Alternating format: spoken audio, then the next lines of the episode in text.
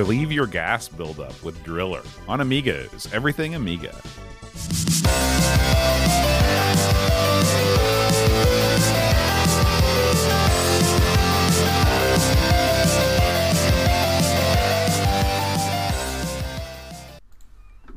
Hi, everybody. Welcome to Amigos. I'm John. And I'm Aaron. And today, Aaron, we're talking about Driller. Yeah, You know? this is Driller. That's right. You know, we're back at it after a month off. We Yeah. pre-taped a bunch of shows. They did great. And, now, and, and, and you know, for, We should do that enough, from now July on. was our, our greatest month on yeah, record. I know. It's amazing. But you, you know, let's catch up a little bit. What Yeah, what man. have you done this past month? Well, let's see here. of course, we kept the the ARG uh, show going, so I did do the ARGs in the weekends, but I did have a lot more time. I went up to the camp a couple times and spent uh, three or four days up there, uh, two separate times. That was a lot of fun. Hung out with the boy uh, a lot, you know, just hang out doing stuff. Did a lot of work for the folks. My dad got a new outbuilding, so we got the we we cleared off property for the outbuilding. Then we installed the outbuilding. Then we filled the outbuilding with crap from his house. Yes, that's We're what an outbuilding's for. Yeah, we're still in the process of, of the crap dumping. You know, What sorts of things is this? Where some of those uh, cooling fans are going that that Rob bought for the van? oh yeah, there's cooling fans boxes of. 'em. If you're interested, get me one of those. Uh, lots of there's a, there's a giant robotic Santa Claus that got put in there. It's All funny right. because robotic, robotic Santa Claus has been on mom and dad's porch for years. And I kept telling him, it's like, you know, it's weird that you've got a robotic Santa Claus. I mean, he's tall. He's tall. He's taller than Luke. And, Wow. and, and I'm like, why do you you had this robotic Santa Claus on your porch for years? It's weird looking. My dad was like, yeah, okay. And so then he went and got this huge like plastic bag and, and just pulled it over the top of Santa, so you can still see Santa through it. It looks like that. It looks like you're trying to kill Santa. So finally, Santa's been put out the pasture, and his body's been laid to rest in the outbuilding. But Is he going to make an appearance in, in in the Christmas season, or is he just going to stay in the outbuilding? Well, let me tell you something. I ain't carrying him back up to the porch. I'll tell you that right now. You know, but I, I, also caught up on a little TV, which I don't get to watch that much. I watched a, a bunch of Black Mirrors. I watched, actually watched a couple films, you know, in the house there. I've got Netflix. Never use it, so I watched a couple movies on there. Uh, so, you know, got some stuff done. Uh, made some plans. You know, I got some stuff coming up that'll be a lot of fun. Uh, and uh, of course, we did wrestling uh, last week, which sort of like culminated our time off in, in one big extravaganza. So I had a good time. Uh, Boat, what did you get up to? Uh, you know, some uh, a lot of just laying around, being lazy, uh, enjoying the summer.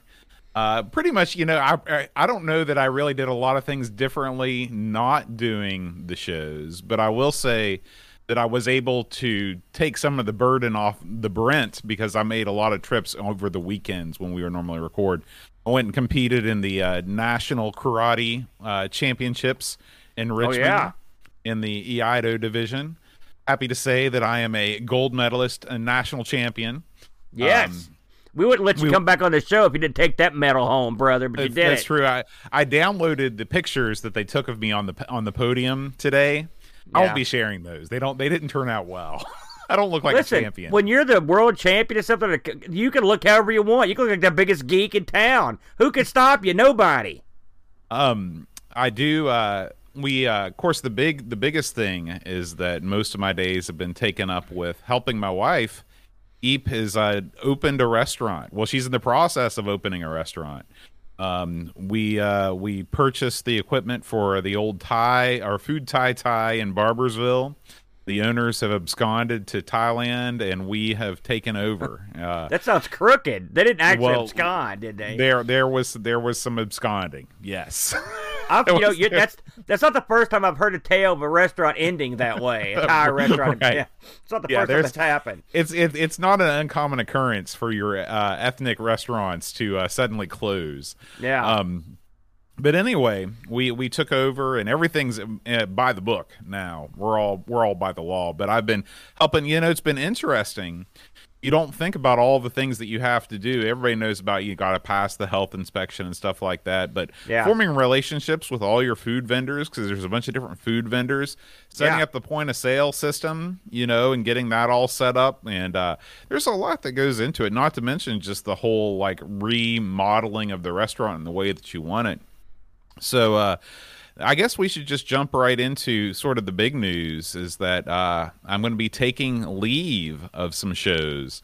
Uh, not Amigos. Don't worry. I'm not going anywhere. I will never leave Amigos. But uh, our other shows, the, Atari, the Atari ST show, Our Sinclair, and the CoCo show, uh, I have to step away because I'm going to be busy with, of course, uh, I mean, my my job uh, as a band director has its own sort of uh, alternative schedule, but above and beyond that, I'm going to be helping a lot at the restaurant, and also I have been accepted to uh, start the formation process for becoming a Roman Catholic permanent deacon for the Diocese of Wheeling Charleston, which is a five year formation process, which involves a lot of academic work, a lot of social work.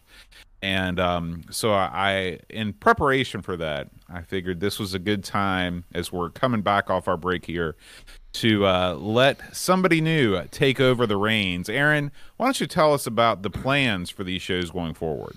Well, you know, um, the last time when Boat a couple years ago, Boat stepped away for uh, uh, from the shows, and the shows just sort of went away. And me and the Brent tried to keep the shows sort of going. We put extra pieces on the wheel in ARG. And so uh, when Bo told me he was uh, had to had to go, I was like, "Well, uh, we've got two choices here." I was like, "I could either we could either just shutter the shows, or we could uh, we could keep them going." So I I was like, "Let me talk to the Brent and see what he thinks." So I talked to the Brent, and Brent actually came up with a very cunning plan, and that actually sort of works. It actually, this helps everybody uh, in a lot of ways. Uh, so what we're going to do is uh, the Brent is going to become the permanent full-time host of the CoCo Show, Our Sinclair, and the Atari ST Show, starting uh, on September 3rd. He'll be the new permanent host along with myself uh, on those shows. So what we're going to do is uh, we're going to sort of integrate those shows into the ARG schedule. And the way it's going to work is we're now going to tape ARG every other week. And in the uh, in the week in between, we're just going to record whatever is next in line uh, for those shows. So, for example, on September 3rd, we're going to do an ARG. On the September 10th, we'll be doing a Our Sinclair. And then we'll do ARG again the next week, and then we'll do the CoCo Show. And the way this ends up working out is uh, you're going to get uh, two extra uh, two extra editions of Our Sinclair. I think you're going to get. I think the other two shows it's going to be six and six. They're going to start going like bi-monthly, and of course ARG is going to go bi-weekly. So we'll do that, every two weeks. The good thing is that means every Sunday uh, we will be doing a show just like we always do, and it's just going to be either ARG or one of the other shows. That way we can keep all the shows going. Uh, it actually helps me out a lot because it's uh, there were weeks where me and Bo would do three shows plus I'd have to do ARG. It was just a lot, a lot of work. So going forward, this this is going to make it easier, and uh, it will be. Uh, uh, I think it'll be fun. If I was talking to Bode earlier, we're lucky. You know, me and Brent play every sort of console and computer on ARG, and so Brent's familiar with all these computers because It'll be easy for him to step right in because you guys be- do tons of uh, you know Sinclair games and ST games and stuff. Yeah, so. it'd be tough to just c- c- get somebody off the street and say, "Listen, I need you to come over to the arcade and do and talk about the Atari ST." Those people aren't just walking around Hurricane, if you know what I mean. No. So, but we're lucky that the Brent's there. Uh, so that's the way we're gonna do it.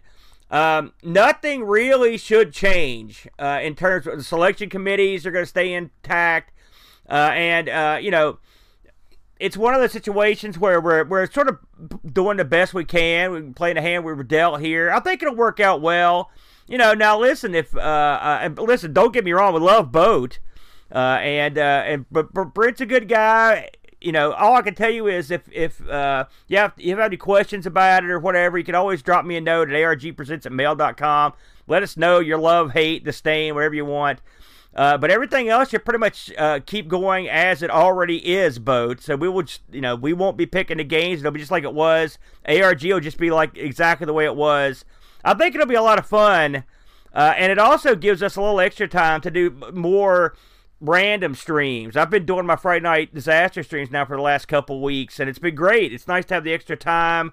Uh, and Brent's going to start getting in the game, and Brent's actually going to take over production on some of these shows. So I think the shows will have a different look, uh, but I think it'll be just as much fun. I hope. So that's how we're going to play it, Boat. What do you think?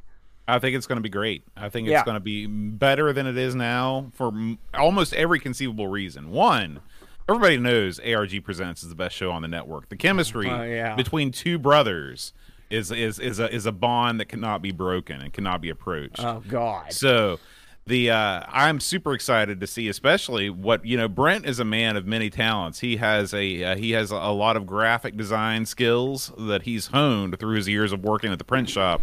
I'm excited to see what he does production wise with the shows, what sort of wacky overlays he might come up with. Of course, you guys are probably going to rename. Are you going to rename any of the shows, or are they going to continue on with the same? Oh names? God, no! We're not going to rename anything. Are you nuts? Oh, oh no, hell no! Okay, We're not going to do any okay. of that stuff.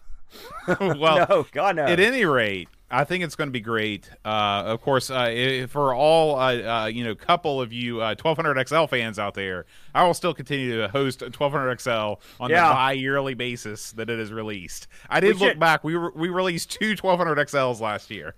we should mention both that we are still going to also do Ask the Amigos every month. Oh yeah, so we'll that's still stick, do Ask the Amigos. Around. And also, you know, I'm still going to have Teays Valley Classic Computer Club. It's uh, the the the the main thing is the uh, just the the other ancillary shows that we would do immediately following Amigos. Uh, are going to move to Sunday. You really don't even have to think about it changing a whole lot, except it's just going to be a move to Sunday, and ST and CoCo are going to go by monthly instead of instead of month. A lot of people have already told me that they that Sundays mornings are good because they're it's an earlier time. That's right. So if people, you're you know, if you're in Europe, that's prime viewing time. Sundays yeah. at Sundays at ten is uh, probably going to be in the early afternoon where you're kicking back. So I should mention before we move on. Uh, for our, for our, the people that follow us on Patreon or, or Twitch subscribers or whatever, you know, um, we we love you guys for helping us out. You've always been with us there. And I understand if maybe you don't like the direction things are going, you want to make a change. Well, that's I'm, there's no hurt feelings. We're we're, but uh, I would uh, I would hope that uh, you will keep with us. Let us uh, see how this goes, and uh, hopefully, uh, boat we'll be able to sort of like pick up the baton here and at least I'm not gonna say run, but sort of stagger forward in a comical way. I love it. I love it. And with that, Aaron, let's talk Driller let's talk Driller Boat. You know, I would I'd love to play the love theme from Driller Boat, but there is no love theme. Driller hates you and everyone you love. I was just talking to Boat before we went on the air. Uh, the C64 version just has kind of a, a, really cool theme, you know, but we don't get that theme doesn't appear in the uh, in the Amiga version of this. So, Boat, it's Driller, or if you're in the states, you may know this as uh, by its other name, Space Station Oblivion. Boat. Now, Aaron, which name speaks to you more? Which one do you think, Boat? It's not Driller, it's Space Station Oblivion. I, I really feel like name. I really feel like Space Station Oblivion at least gives you some idea of what you're in for when you pick up this game. Yeah. Driller, you don't know if it's if it's if it's some sort of a Custer's Revenge sequel. Well, you don't know if it is a if, if it's a you know a mining simulator in the likes of Oil's Well. I was thinking uh, Japanese puzzle game. That's the, yeah, that's the first thing I thought. It's of. just yeah, like Mr. Driller, right? That's right. That's right. So, uh, Driller, uh, published uh, and released in 1988 by Micro Status, or Status, if you will, who also did the Dark Side Total Eclipse. Now, this was developed, but you know, it's funny. Now, we actually, for once, we're ahead of the curve here, Bode. This was developed by Incentive Software. We talked about them a while back uh, when we looked at uh, Castle Master. All yes. right, this is another one of the this is another one of the games in that series. Uh, they worked on uh, 3D construction set one and two, of course, both the Castle Masters, uh, Dark Side, Dragon Slayer, Total Eclipse, and VR Studio 2. So these guys uh, were well versed in this sort of thing. Now they and they developed a system uh, basically called Freescape, all right, let's we'll just get into it. The development of this. Freescape was their sort of engine that lets you have solid three dimensional landscapes uh, that you can, uh, you know, that you can walk around freely. Uh, uh, in in 2023, you're like, eh, you know, but in 1988, on one of these computers, you, you're like, whoa, that's a pretty big deal, wouldn't you say, Boat? Listen, in 1988, yeah. there was nothing else like the Freescape engine. I mean, the only thing that you had sort of that approached it were, were arcade games that were sort of like Battlezone you know, where you had uh, vector-like images that would make different different objects and stuff. But those were those were just wireframe. Number one, number two, they were only in the arcade, and number three, they weren't. Uh, you didn't have a y-axis. You couldn't look up and look down like you can with the Freescape engine. It's very it's it is just uh, on the basis of what it does. It's very impressive. You can see why these guys were behind uh, Virtual Reality Studio 2 and uh, 3D Construction Kit. That was their bread and butter. And one would wonder if these were tools that they used in the making of these games. I'd wager they were. They were I think that's tools. a pretty good assumption, yeah. Um, this was uh, coded up by Paul Gregory, who worked on pretty much all the games we mentioned earlier. And he also worked on the I'm scared to play it, but it still exists Switchblade 2 uh, but he also worked on Venus, the Flytrap. Remember that one? Yeah, yeah uh, that wasn't that bad. Yeah, That's pretty good. He worked on uh, Top Gear too, so he did he did some stuff, but he did a lot of stuff uh, with incentive with this uh, with this engine. Uh, the graphics were done by Sean Ellis. Again, same same stuff. The uh, the aforementioned stuff. Castle Master one and two. Uh, I wanted to mention this. I don't normally, but the music on this, such as it is, I'm sure it's buried in there somewhere. Boat.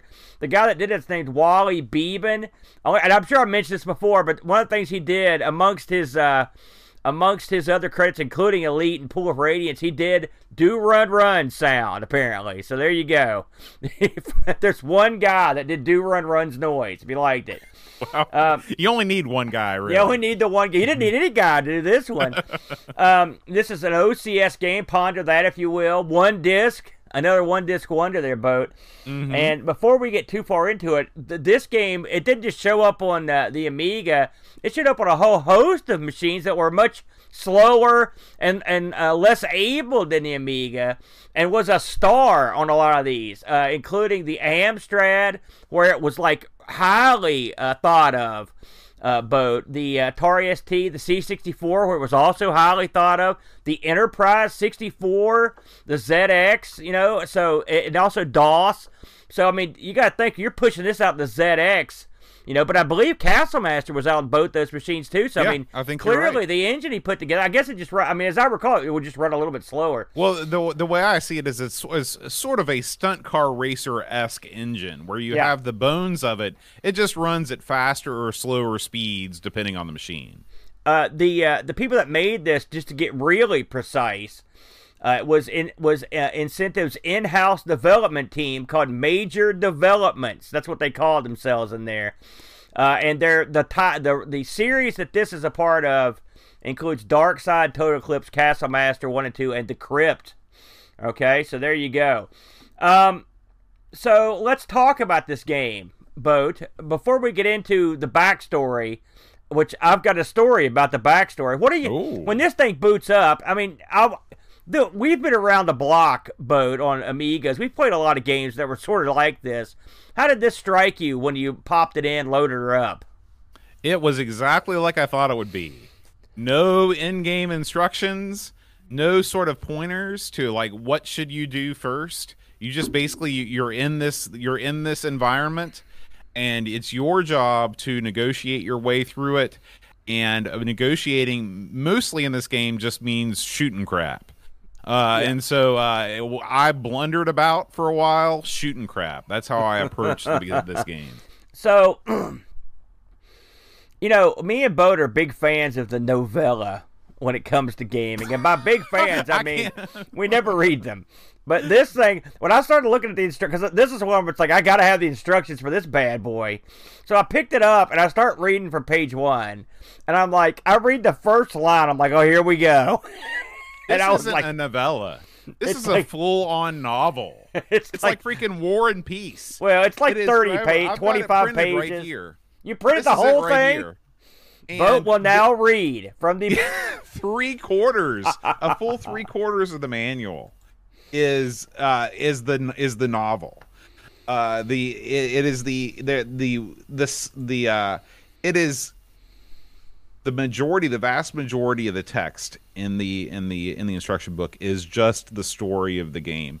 It's the first uh 23 pages, Yeah. I think. Yeah. Uh and uh, and then you, the rest of the pages they do explain what the different parts of the console are and things but they don't actually tell you like here's some hints on how to get started they basically tell you yeah this is a trial and error game uh you, you They're not do the best wrong. you can this seems to be a trend with the with the with this uh, particular batch of games. So listen, I'm even the summary of this of the backstory. This is too long, so I'm going to hit the very very high points. Okay. okay Uh, so in the future, Earth is jacked up. Okay. We need to find a new home, and they found one. Okay, and it has two moons. All right. So, anyways, long story short, because there's a whole no backstory. no no about- i'm gonna go through this thing because i read it and You're gonna okay. Go ahead. Go ahead. Go ahead. You take it over from there. Okay, so there we re we recolonize a planet that is so far away that the people that get there on the ship they were babies when they so they've never they've never they've only known life on earth from their parents who raised them and then died on the way over there okay these people are called the elders and then a new generation grows up and guess what they don't respect their elders Hey okay? man, it's nothing changes, boat. That's right. So the elders eh, clamp down and they start excommunicating people, exiling people to uh, one of the moons. And it's an Australia situation. They just out of sight, out of mind. Well, your job is to uh, go on this uh, on one of these planets eh, or one of these moons and you gotta you gotta get this gas this gas is really important Well, no, it's Uh, gonna got- blow up. It's gonna blow up the planet if you don't if you don't drill into it. right right and you, there's also these energy crystals okay Yeah. none of this and, the, and that was the very the it goes into i think the main character's name is leslie but it's one of those dude leslies Yeah. um and so this is none of what i it, it's infuriating to me What? when i read when i read when i go through the trouble to to spend an hour reading this novel Yeah. and then I start playing the game, and there's nothing. There's nothing in the novel that relates to what is going on in the game. It's like we could have spent time, you know, making the game a little bit easier to jump into. We could have put some in game text to kind of point people toward the right direction to complete the first couple missions. No, no. We're going to spend our time writing this novel because we, we feel like we were not respected in high school English class. Our talent has gone to pasture. We need to make sure people know that we know how to write. That's what I feel like went on in this game. Well, I mean, the story is. i- i- You're right. You, the story doesn't help you in the game. There, I'll give you that. And a lot of it's like, I mean, at the end of the day, your guy takes the job to do this, not really because it will save the planet. Because if this planet blows up because of the gas pressure, it'll blow up the other planet. Okay, but it's also sort of like he's trying to get it, put, make himself uh, really advance in his career to go up the. That's part of it. He wants to. So this, he gets this job completed. He'll be promoted to some crazy promotion.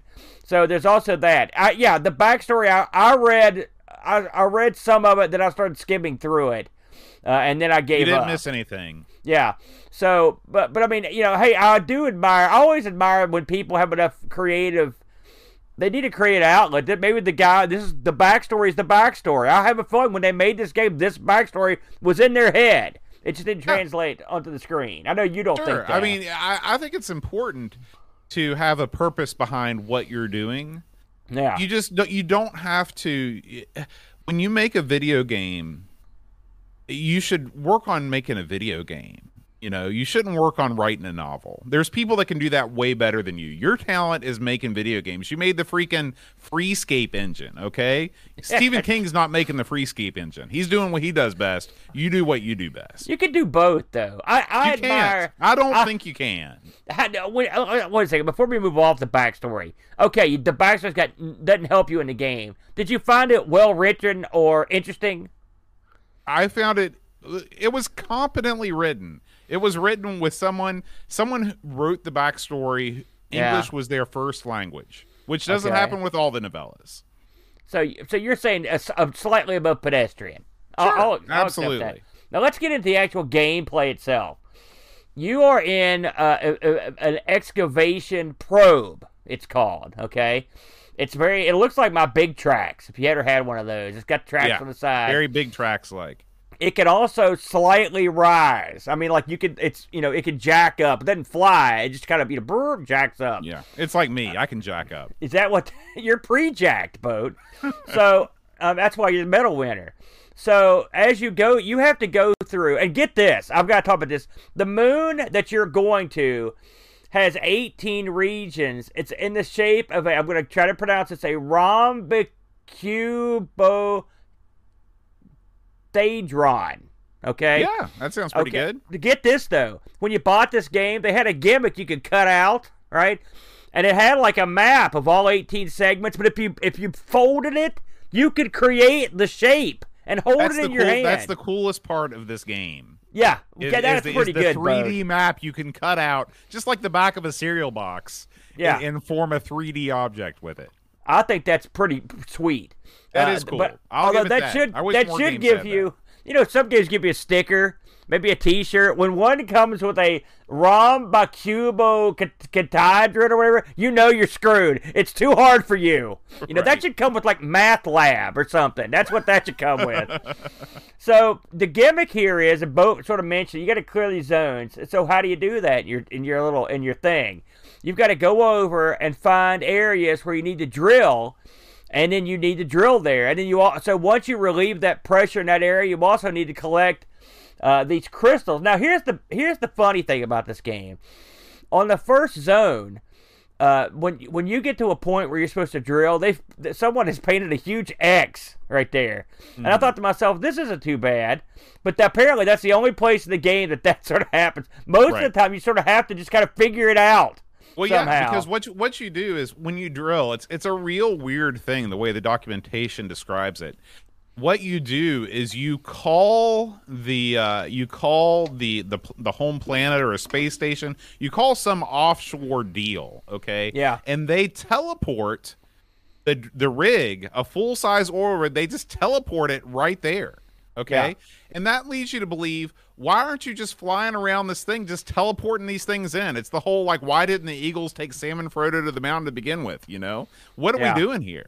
Well, we don't we don't ask those questions, boat. So you are at you have like a uh, a view from inside the uh, the driller, okay, and you are faced with, of course, you've got a sort of the most of the upper two thirds of the screen, or maybe almost almost half, I guess, would be the, the actual view that you've got. And then the other parts of the screen have about a million different things on them.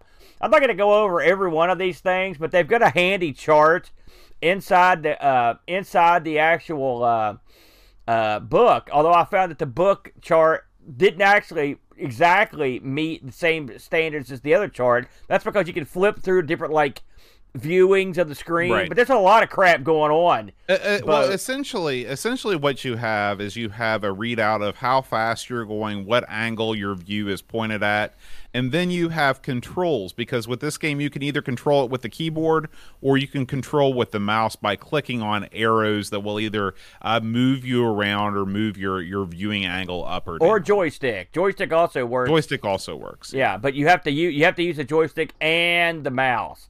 You know, you have to or the keyboard and the mouse. You've got both hands full here, brother. You do. That's for sure. And so, uh, this handy dandy uh, non-brief control. It's like flying a plane. There's crap everywhere, Mm-hmm. uh, and, and and and warning messages and a, and a time ticking away thing. So I'm going to tell you in real time how my get my game went. My first game, I got in the tank. I drove the tank around. The tank moves at what I would.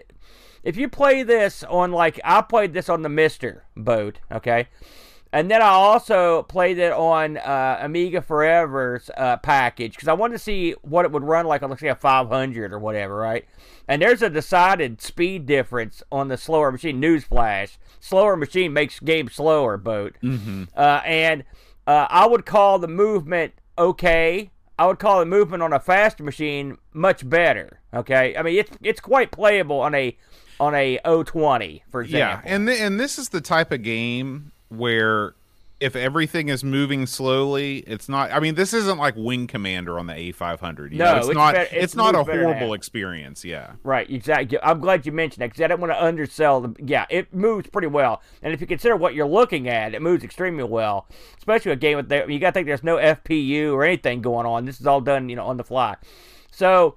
Uh, the game, like Boat says, it sort of just plops you down and says "Good luck, sucker." Now, when you roll through these vast areas, you're going to come through these huge doors and archways, and occasionally you'll run into stuff that's shooting at you. It's because the planet's defenses are on; they don't want you there, uh, and so they'll try to shoot you. And so you can actually use the mouse to move the reticle up and down to you know so you can you're thinking fire uh, you know uh, from different levels which is nice i found the uh, scrolling and the uh, action of the tank and the action of the reticle pretty good i thought that was pretty decent what, what, Yeah. what did you think of the combat Yeah. port yeah I thought it Uh, was great. You can control your movement speed. They actually call it walking speed in the manual, Yeah. which is weird. Um, but you, I mean, the even though there are a lot of different controls, I was able to sort of, you know, spider my hands across the keyboard and make Yeah. my way around pretty okay. Pretty okay. Yeah. Where it all fell apart was when stuff starts firing at you.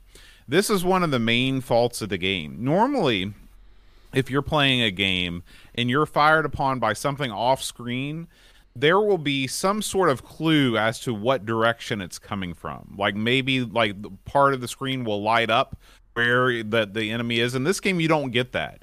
And so in this game when you're being fired upon, you're spinning around like a crazy person trying to find what is what is causing you pain.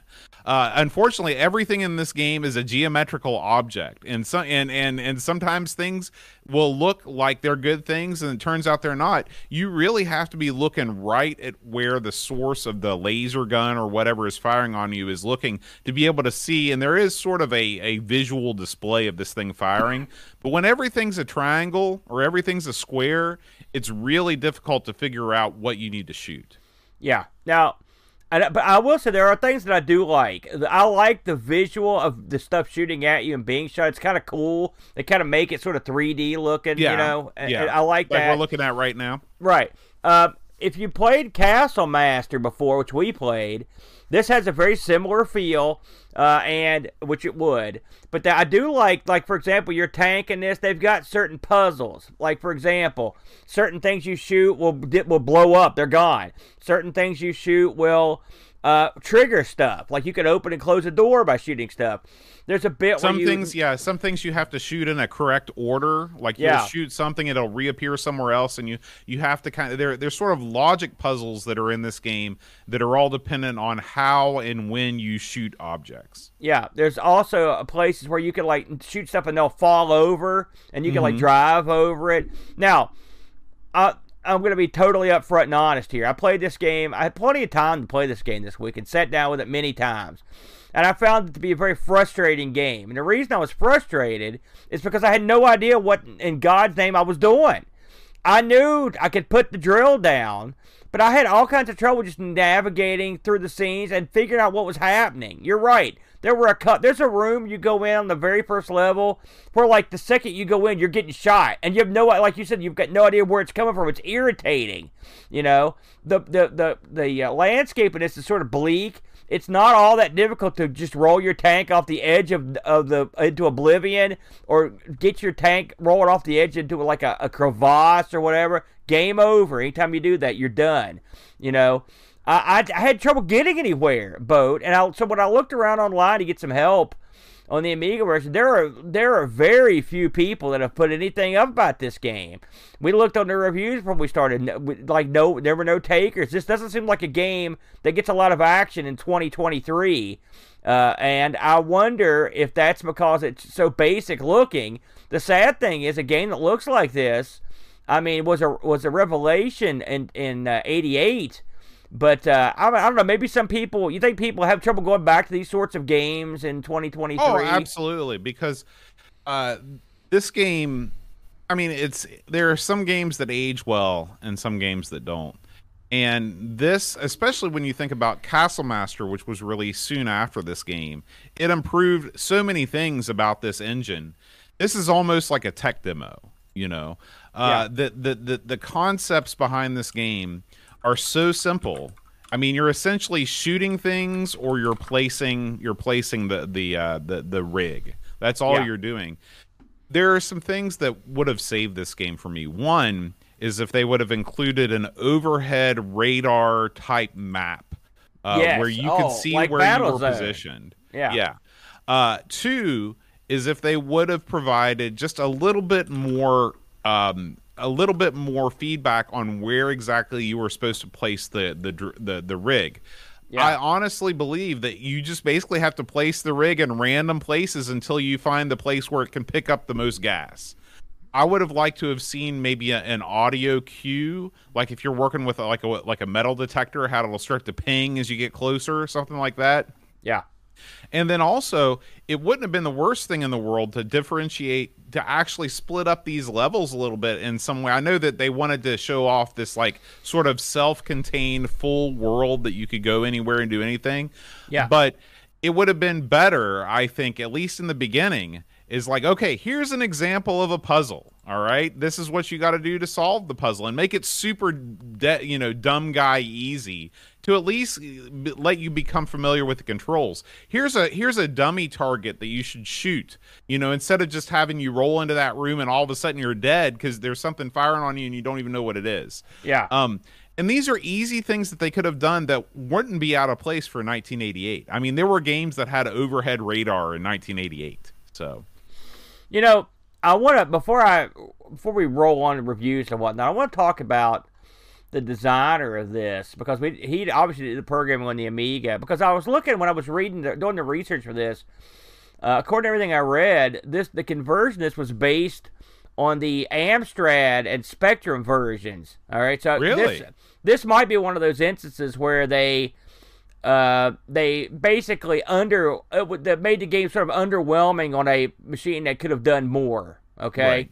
and I think this uh, I think this might be one of those instances. Again, we've got a game that it's sparse that it have to be this sparse. We've played other games that had a little more to look at and a little more action than this does, and maybe ran a smidge better. The actual the original designer of the whole uh, kit and caboodle was a guy named Ian Andrew Bode. He also was the guy that actually founded. Uh, he founded uh, uh, in uh, in the uh, the in- incentive software company. That was his baby, and so I think when you look at a game like Driller in 2023, if you if we were to look at this on like the Amstrad, I mean, when I was looking this over, Amstrad, the, the the trivia for this game, and this game is like one named one of the all time great Amstrad games that won all kinds of awards and stuff like. And I'm sure on those ga- on those machines, this was a real. uh, You know, eye popper. Well, that- on the you know- on the Amiga, it's not as eye popping to me. You know, and Yeah. when you're not dazzled by the technique and the technology, it then it's not as impressive. Does that make any sense to you? that explanation really clears up a lot because if this was developed for the Amstrad, Yeah. just sort of like how Elite was developed for the BBC Micro, um, then I can definitely understand the shortcomings on the Amiga version a lot more. Yeah. Um, because and I it mean, was this out in really, '87 for for those Yeah. machines. The, the, yeah, the this really would have pushed the Amstrad to its its limits, and so it's just a shame that when they upscaled it to the 16-bit machines, uh, they didn't they didn't really make huge attempts to uh, to add any quality of life improvements. Yeah, and just reading uh, when I was looking this over uh, before the show, they mentioned that one of the things that having more memory to play with and whatnot gave them the ability to have uh, uh, more dashboard graphics, more sampled sound, stuff like that, more and make it run faster. But I mean, really, what we're looking at is an 8-bit game that's been slightly jacked up for a 16-bit Right. machine. Right. Now, I I know this game is sort of beloved by some people, and so I'm not going to kill it. Uh, I had trouble getting into it. I had trouble getting anywhere in it. I, I'm not going to play it again, if I'm honest. But the bones are here to to really put something together that could have been fun. we've never looked at Castle Master 2 or any of the other games in the series, and I'm wondering if somewhere down the line, if they had a chance to perfect these and really make them pop, that there might be a real gem amongst the uh, you know the future games in this series. Well, even just the jump between Driller and Castle Master is vast. Yeah, I mean, it is. Castle Master, you could actually roll around and have some fun. Uh, this game, the the fun is is not really to be had, in my opinion. Yeah, I, I'm. I listen. I'm not gonna disagree with you, but uh, and then just to kind of pound the point home, we took a look at the C64 version of this. the C64 version crushes the Amiga in terms of music. It has some, uh, it, and it doesn't run as, as you can tell if you're watching at home. Uh, the uh, the Amiga version runs at a much better clip. Obviously, uh, the C64 version I would call painfully slow. Right? Yeah, well, it's it's really a frame by frame. It's almost like a dungeon crawl type Yeah. speed where you're going just scene by scene. There's no illusion of moving around like there is in the Amiga version. But you know, and I, we've talked about this before on this show.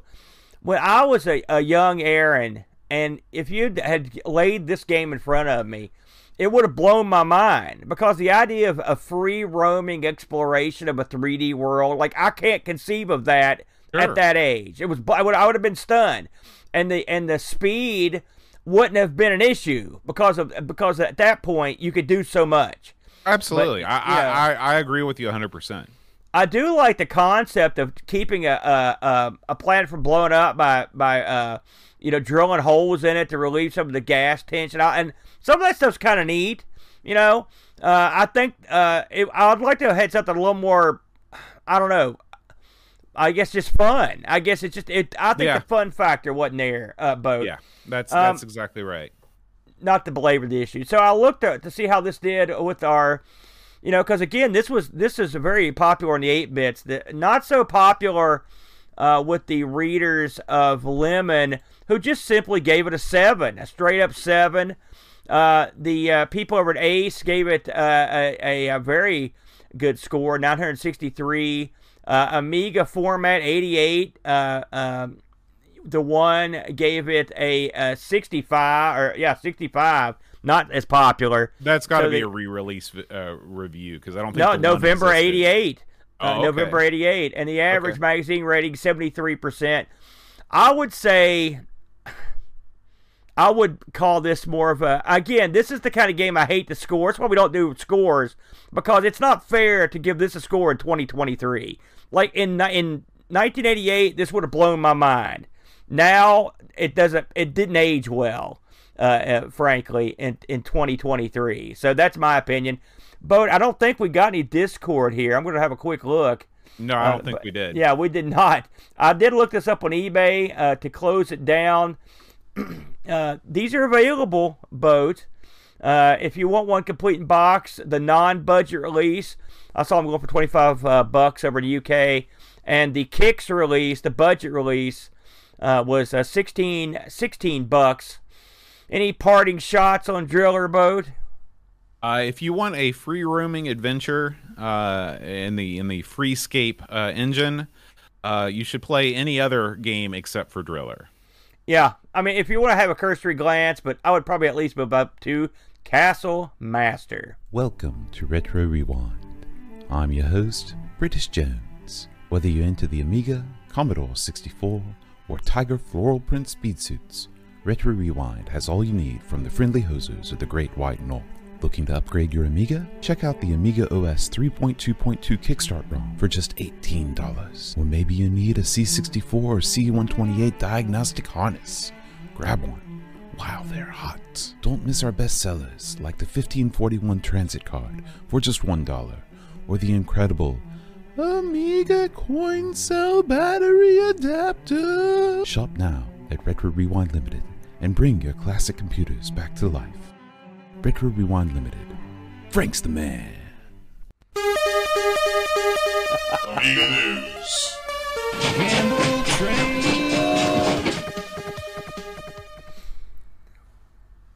I've missed British, British Jones. I'm not gonna lie. Aaron, you know, we've been away a long time. We got quite a bit of news to go over here. So uh, we're to start with a, uh, a video from our friend Chris Edwards.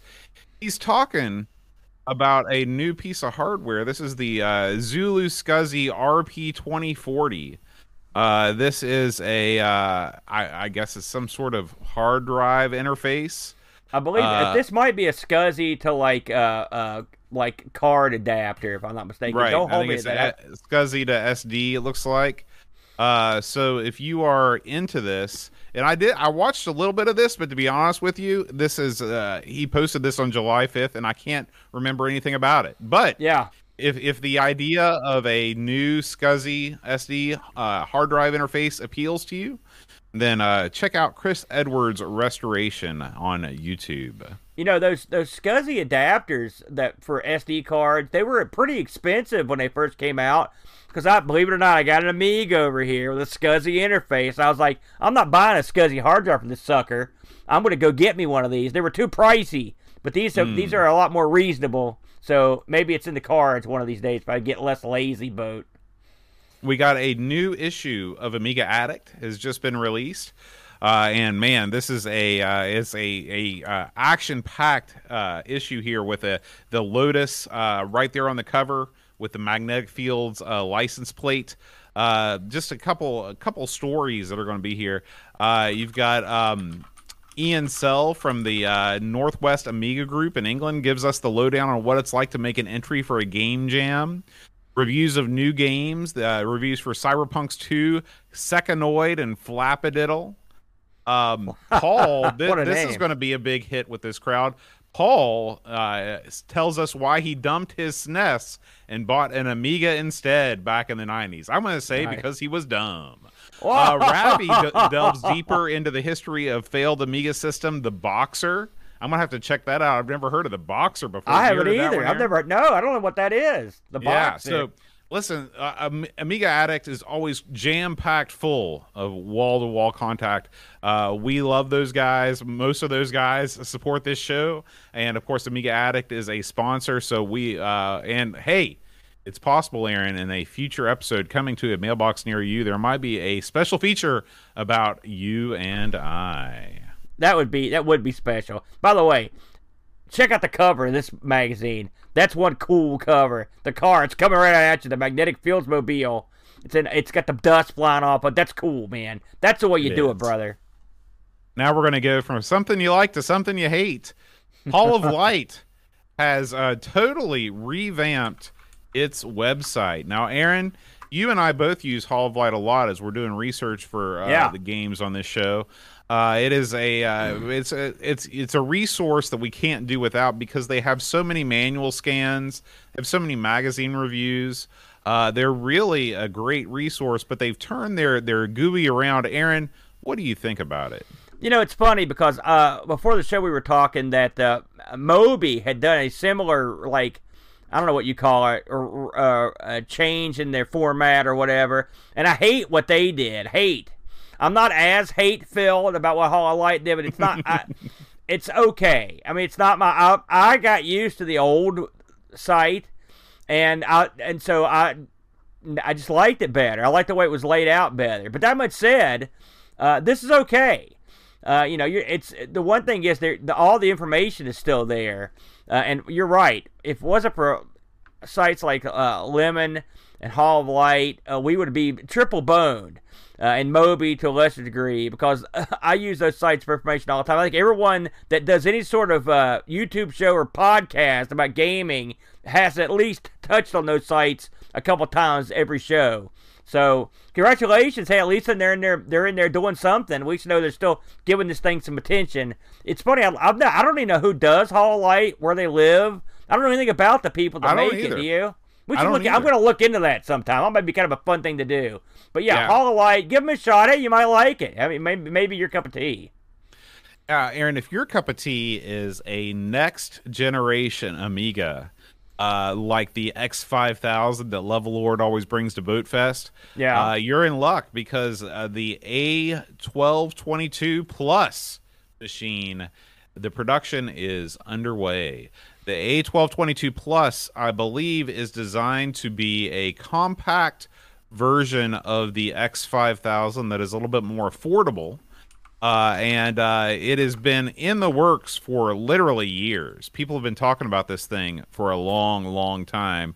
Uh, of course, with the chip shortage, uh, various world events that have gone on in the past couple years, it's been tough on everybody trying to produce new hardware. But Yeah, Trevor has. Dickinson, who is funding the manufacturing run on behalf of Aeon Technology, uh, has announced that this thing is getting ready to uh, to come to market.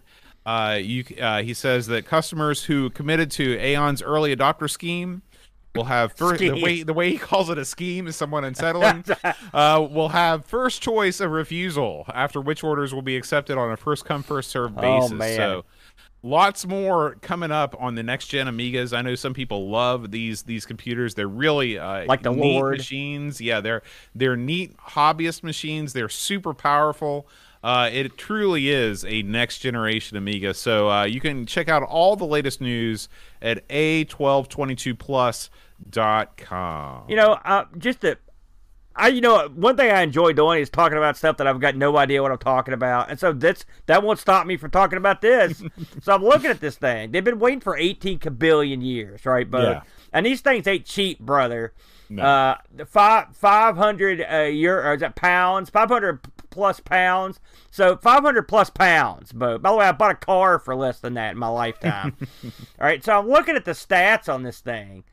It's got the uh, uh, it's got a 1.2 gigahertz dual core processor, a Radeon HD RX card, DDR3 memory, USB 2, uh, and a gig and a gigabyte Ethernet. Uh, I'm looking, I'm thinking to myself, five hundred dollars would get you a real nice modern motherboard that would that would stomp stomp this thing into dust. Okay, so what this must have in it is special flavors and sauces and sprinkled uh, goodies, the Amiga stuff to make it awesome. Because just looking at the raw power of it, it doesn't seem like it's, it does it it's worth 550 bucks. So somebody somewhere, maybe in the comments below or via email, send me a, a give. Tell me why this is the King Dong. Because do you know, Boat? Well, I don't know that it's the King Dong as much as it is a machine that's being manufactured in very limited quantities compared to something like an Intel board where they make 42 kajillion of them. So Right. the, the, the, the volume's so high that they can make them super cheap. I think the fact that this is a essentially a custom made board adds a lot to the cost. Plus the fact that the guys that make these boards, you know, the engineers behind this project, I'm sure they'd like to make a little money. Well, I'm not. Listen, you're missing my point here. I'm not saying it's not worth 550 pounds. All right, I don't know if it is, but I don't understand. I don't understand engineering these to. You know, I don't understand why you would be so far behind in the engineering of when you you know of these PCs. Like, I don't understand how the. I don't understand how the software and the hardware intertwine and why you have to use something like a Radeon card. That those old Radeon cards and old memory and stuff. Like, why aren't you using DDR4? Well, you know? I, I think it's because of the way that the, the, the evolution of this product has, has happened. Because I think it, it started out on like the Power PC architecture, Uh-huh. and I think that in order to not completely lose what they've already made and have to start from scratch, because you got to remember they're not just making this board for new customers; they're making this board for the already existing Amiga OS 4 software that's out there, and Mm. they don't want to. I'll tell you who you don't want to alienate is all the people that paid eight thousand dollars for an X five thousand. That's that was my next question because I'm looking on here and it, it says here that people that bought, like for example, the Lord Level Lord bought that X five thousand. We've seen it. We've seen it in action. It's a big deal. Okay. But those things cost the big bucks, and it says here they designed a low cost system. So, like, what does 500 pounds get you out of something that costs like thousands of pounds? Like, what, wonder what the wonder what the gulf is and the difference between the two. One would wonder. Yeah, that I We'll never- cannot answer. But we'll never like know I said, hopefully somebody somebody will leave us a comment or let us Yeah. know on the Discord what's going on. School me. I freely admit that I'm dumb, Bode. You, no argument here. Hey, We take off, on. you. Uh, guess what, Aaron? UAE, the granddaddy of uh, of Amiga emulators, has hit a big milestone. UAE 5.0. Yeah. Aaron. uh, you know, I don't use UAE. I don't think you really use UAE. Oh yeah, well I UAE mean UAE's the UAE is the, backbone. well, it's the backbone. We don't use vanilla UAE. Yeah, I guess that's I right. should say. Uh, but it is the like you said, it's the backbone of all of the emulators. Whether you're using Amiga Forever or whether you're using um, uh, FSUAE. Uh, so what happens here is important. Uh, unfortunately, a lot of the things that have happened here I don't understand or don't apply to me as a gamer. yeah, Um, but uh, it's worth checking out winuae.net for all of the uh, all of the updates. Uh, I guess uh, you know maybe a big thing they've got Greaseweazle support now, so you can plug in uh, you know your Call Greaseweazle device, yeah, and, and, and get get greasing. So uh, anyway, is that what they call it? that's what they call it when you're in the industry. You know, I want to say something here before we move on about Win UAE boat. Think about some guy said, you know, here's a thought. Let's emulate the most convoluted, like wackiest, most tinkered with computer in all the land. Let's start from scratch. And someone did it. And lo, it came to pass that they actually they pulled this sucker, this this cart across the finish line with 5.0, and it's a it's a brilliant it's a brilliant project. I want to salute all the people that have ever contributed to Win UAE and made it simple for dummies like me and Boat to experience the Amiga in 2023 without doing the triple Lindy. You'll recall, Boat, in the old days, and, the, and it, it was difficult to say the least for me and you to even have a good time with the Amiga before we even had Amigas at the time. And so this thing saved our bacon more than a little, and we appreciate That's you right. guys. That's right. All right, Aaron. Our next story. This is uh, this is very early days here, and this comes to us from a photo by Vincent Perkins, who has attended a uh, a meeting here. I wish that I would have. Uh, The perk. I wish that. I, oh, here we go. This is from the uh, Amiga. This is from Amigang on the AmigaWorld.net forums. Okay. Yeah. He went over to Ravi's event, Kickstart, uh, the Kickstart UK event. Yeah. And check this out, Aaron. This is a prototype A600 Mini. Okay. This thing is Uh-huh. called the A600 GS, and it's by Amiga Kit. Um, it looks like uh, this is a uh, the the way it's described on this forum is a Pi Zero size motherboard in a super tiny case with Ethernet, USBs, etc. Uh, there's no idea on price or license agreement when it's due, uh, so nobody really knows much about this. But the picture does exist. Aaron, does the world need an A600 Mini? Well, when I when you when I look at this, I don't think to myself like I've got an A I've got an A five hundred mini here, okay, and it's we know what that is.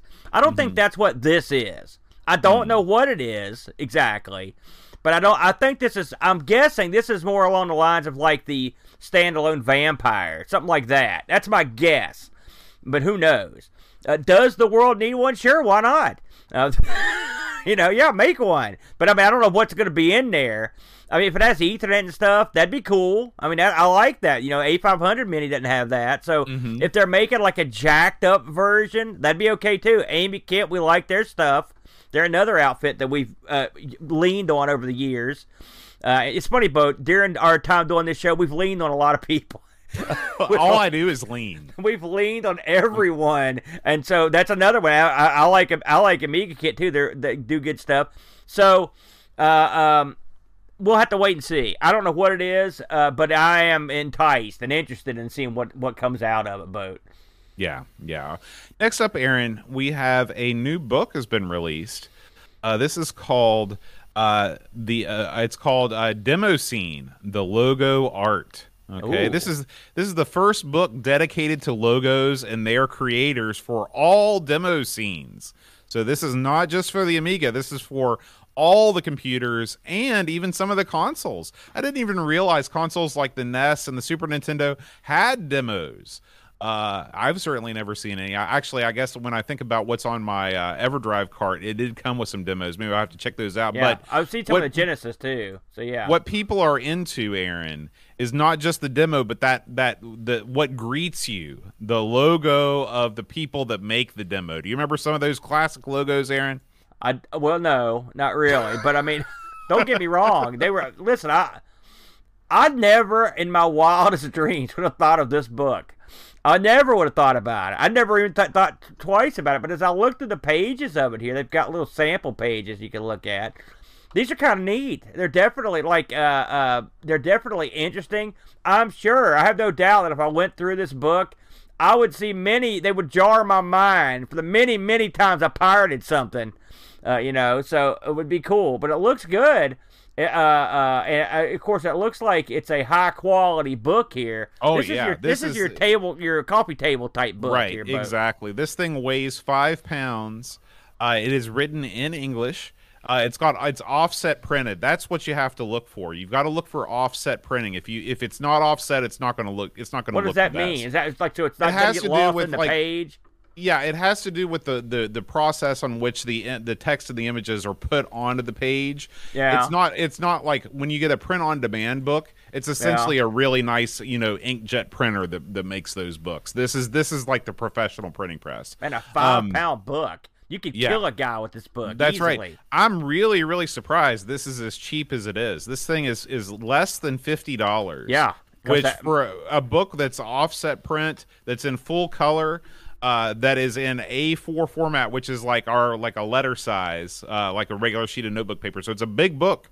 Yeah. Uh, this is this is a great deal. So pick this up and hey, while you're at it, these guys have also made books on just the Amiga demo scene. There's demo scene, the Amiga years volumes one and two. Those are even cheaper at less than forty dollars. Look at listen to this Bode. Listen to this. It says here it's got matte lamination, 300 DPI, and it is machined varnished paper, coated semi. I don't know what this stuff means. So you Listen, know it's good. It is. It has to be good. It has to be good. Bode's got, a real problem with then it's gonna be cheap paper. He didn't like that. That's a, and so now I've picked it up. So yeah, Yeah. this might be fun. And hey, Whenever I pick up a book Yeah. and I feel the cheapness of the paper, I don't Yeah, care what out. it is. I throw it in the trash. What if it's like? What if you go out and get a paperback at like the local Goodwill? You're out. That's toilet paper right there. That's what I use that for. Oh my god! All right, Aaron. We move on to the last story of the of the the week. Uh, guess what? The world of retro computing is happening. Uh, it has just been announced. Our good buddy Frank from Retro Rewind sent me over this link. Uh, the World of Retro Computing will be a two-day vintage and retro computing conference in Kitchener, Ontario, Canada. Uh, they uh, it will include hands-on vintage and retro computer and gaming displays, special guest speakers, vendors, and more. So uh, if you are over in Canada, make sure, or even if you're not, if you want to make the the, the journey north, uh, this is going to be over at the Old Goodies department store located at 8 Queen Street North in Kitchener. Look Uh, right here. You got uh, Bil Herd's gonna be. It's already. He's already plugging him, and of course Frank's gonna be up there as well. So That's they've already got a guest list building up here.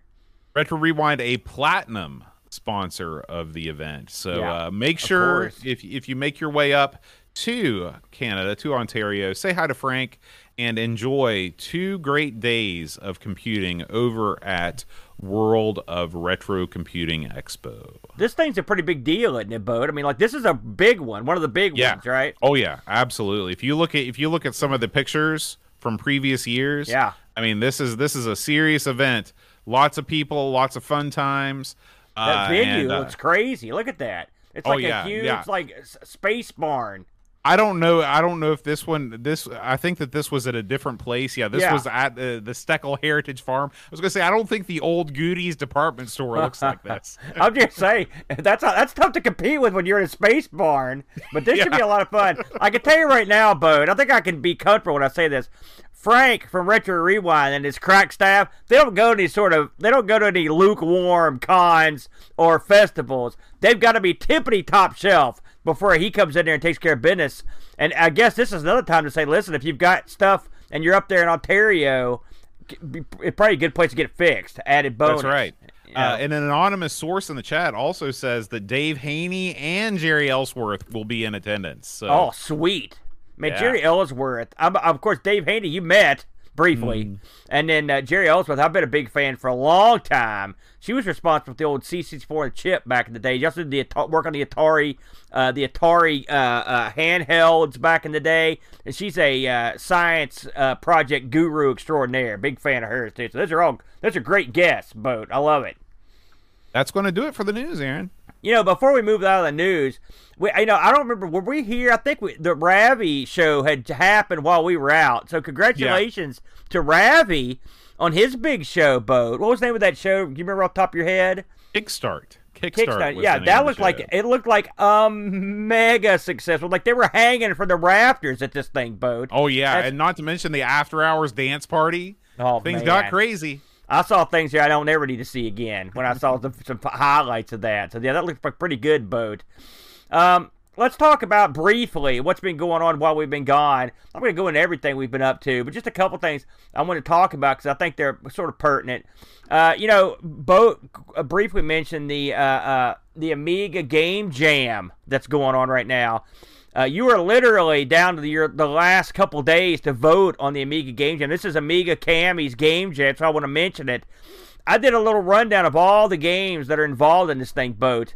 Uh, if you want to check them out, see which ones you like, which ones you don't like. Here's a newsflash: they're all, they're all, they all range from pretty interesting to solid gold money. There's no duds. It's not like me and you did a tic tac toe game or something.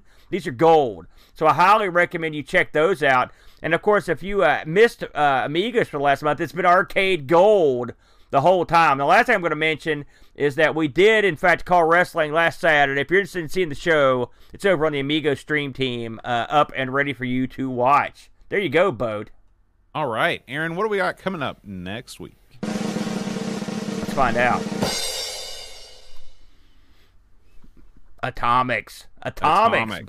That's that could be anything, Well, it's a puzzle game. but it could have been anything. You can't deny that. With a name like Atomix, it literally could have been anything. It is a puzzle sir. game. It features Einstein on the title screen. So, Hey, not bad. yeah, at least we'll be in good company. We'll be we'll be killed in this puzzle game. Is what you're saying? All right, guys. Thank you all so much for listening. Thank you for coming back after our long, long time off. We will see you next week. And until then, Adios. adios. Amigos is made possible by contributions from listeners like you. Patreon supporters help choose the games we play, receive exclusive magnets, and get access to the Amigos Retro Gaming Discord server. Visit patreon.com slash amigos podcast if you'd like to support the show and join our community.